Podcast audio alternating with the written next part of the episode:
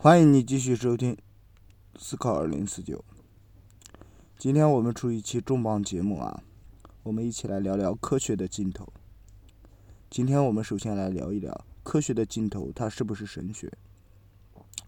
本篇文章呢，来自海森堡的一篇文章，名字叫做《科学与宗教》，出自他的选集《物理学和其他》。海森堡的话，应该不需要再多进行说明和讲解吧？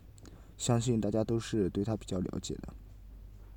那么在这篇文章中，如下记述道：索尔维会议的其中一晚，一些年轻人留在了酒店的休息室里，其中便包括沃尔夫冈、泡利和我。那么以下的文章当中的我呢，都是指海森堡。好了，那么从现在开始，我就是海森堡。我们三个人正在谈话。那么不久以后，这个保罗·狄拉克也加入了其中。狄拉克，嗯，特别熟悉啊，狄拉克方程嘛。那么其中一个人便说：“爱因斯坦他总是提到神，这该怎么理解呢？”很能想象，像爱因斯坦这样的科学家会和宗教传统有着紧密的联系。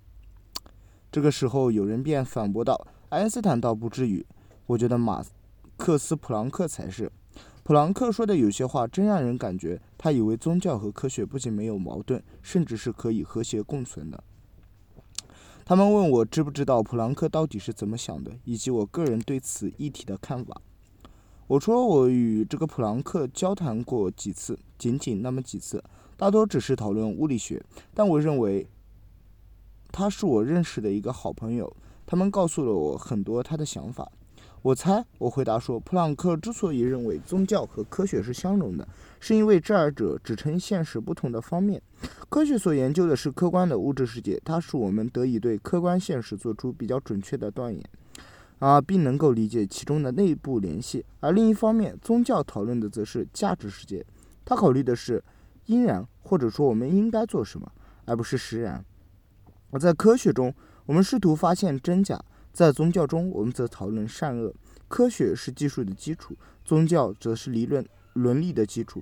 简而言之，从十八世纪开始便不断加剧的科学与宗教的冲突，可能是出自于一种误解。更确切地说，是把宗教中的图像和预言当成了科学性的陈述。不用说，争论的结果是没有任何意义的。我因为父母而熟悉了这种观点，将这两个领域的世界主观与客观分别相连接。科学可以说是我们面面对和讨论客观现实的方式，而宗教信仰则表达了我们赖以决定行动和生活标准的主观选择。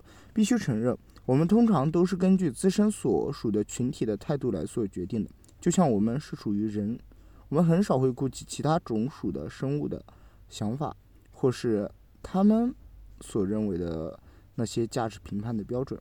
那么，不管是家庭、国家还是文化，我们的决定都会受到教育和环境因素等等等的强烈影响，但最终这些都是因为主观而不受真假的制约。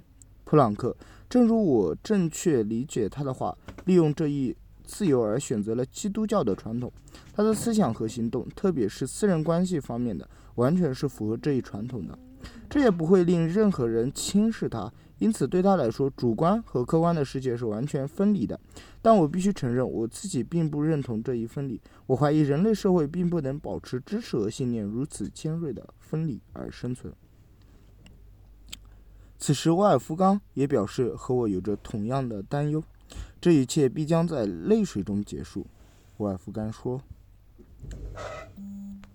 那么，在宗教刚刚产生的时候，一个群体它的全部知识都要符合一定的精神框架，而在这框架建立于宗教嗯价值和观念之后呢，该精神框架自身必须能够被群体中头脑简单的普通成员所理解，即使像寓言和图像本身，它并不能够传递多少底层的价值和观念。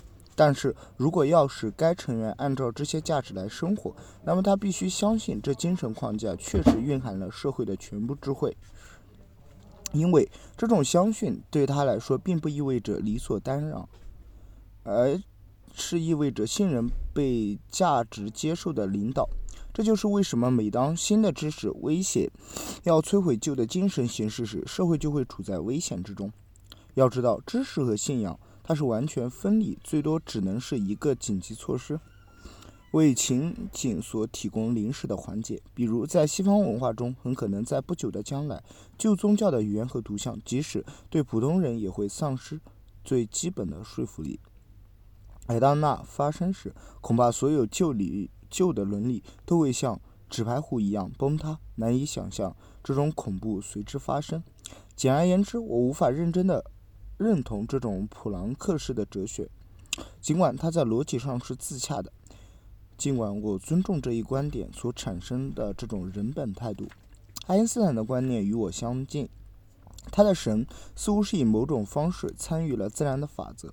他对万物的中心秩序有所感受，他能在自然法则的简洁性中去感受到的。我们认为可以在他发现相对论时强烈而直接地体会着这种简洁。的确，这离宗教的内容相距甚远。我并不认为爱因斯坦可以接受任何的宗教传统，人格神的概念对他来说是完全陌生的。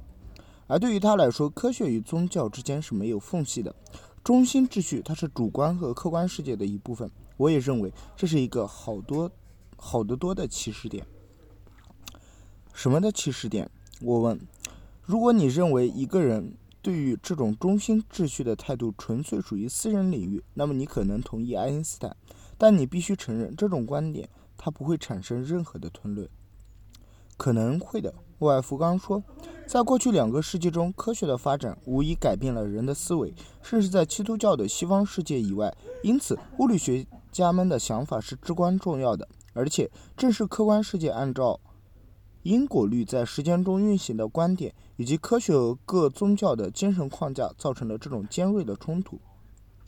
而如果科学能够超越这一观点，啊，正如爱因斯坦的相对论恰恰是如此，量子论很可能更加会如此。那么，科学与宗教试图表达的内容和关系，是否将会再次被改写？也许在过去的三十年间，科学通过揭示新的关系，使我们的思考更加深入了。例如。被尼尔斯·波尔看作是诠释量子理论最重要的互补原理，哲学家们不可能不知道的，即使他们从未如此简明扼要地表达过。但是，完全独立于观察观察方式的物质对象只不过是某种抽象的概念，而且在自然界中没有对应。这种观念在精确科学中的出现已经形成了关键的改变。在亚洲和东方的宗教中，我们发现与此互补的纯粹的主观知识。其无对应的对象，这一观点同样是抽象的概念，与精神或心智的现象是没有对应的。如果我们要考虑更广阔的背景，以后可能被迫会在两种极端之中寻求中间的道路。或许正如波尔的互补原理所揭示的一样，任何科学如果能够将自身与此原理相结合，那么将不仅是更加容易与各种不同的宗教形式的这种相融，而且是更与广阔的视野。很可能会成为价值的精神世界，并为此做出贡献。保罗·狄拉克在这时正式加入我们的讨论。他当时刚满二十五岁，没有时间讨论的宽泛。他说：“我不知道为什么要讨论宗教。”他甚至还反对道：“如果我们是诚实的，作为科学家必须如此，就必须承认宗教它只是一堆荒谬的集合，没有任何的事实依据。神这一概念本身就是人类想象的产物，很容易理解为什么远比今天我们更加受自然力支配的原始人会因为恐惧而将这些力量人格化。但是今天我们理解了如此多的自然过程，以至于我们完全不需要这种想象。我怎么都明。”不明白为什么全能神这一假说对我们的生活仍然是有帮助的，但我看到的却是这一假设带来的许多无意义的问题，比如为什么神会允许苦难和不公正、富人对穷人的剥削以及其他恐怖的存在？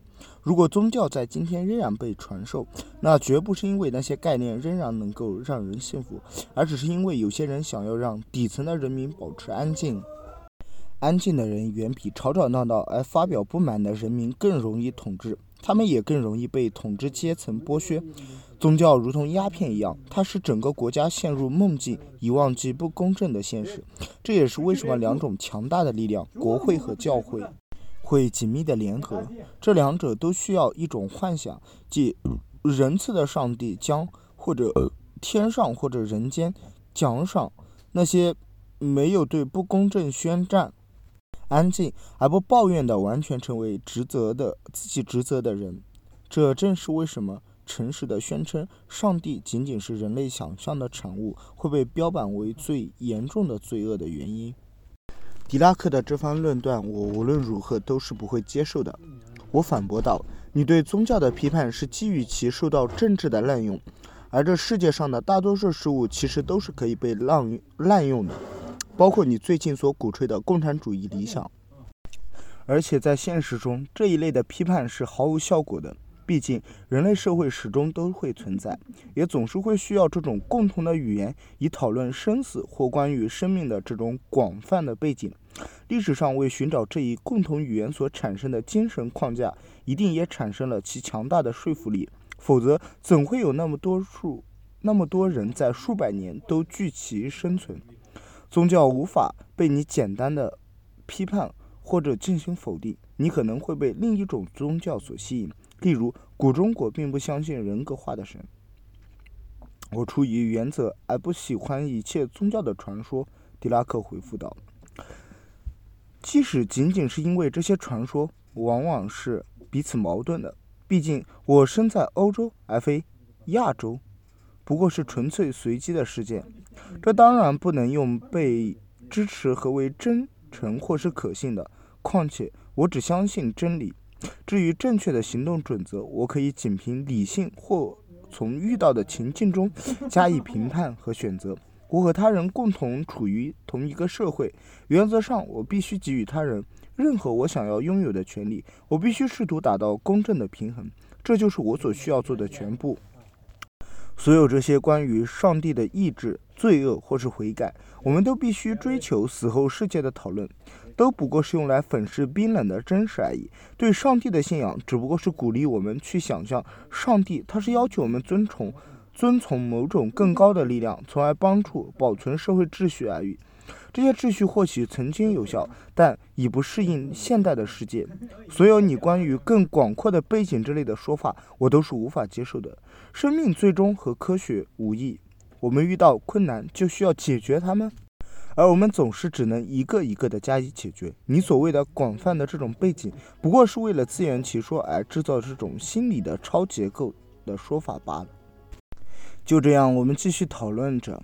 我们都惊讶于沃尔夫冈的沉默。他一时拉长脸，一时而又邪恶地微笑着，但总是不发一言。我们终于不得不开口询问他的观点。他似乎有点惊讶，说：“其实我们的朋友狄拉克，他也是有宗教信仰的呀。他的指导原则是从来就没有什么救世主，狄拉克才是他真正的先知。包括狄拉克在内的，我们都哈哈大笑。这就是当天晚上。”我们谈话的结束。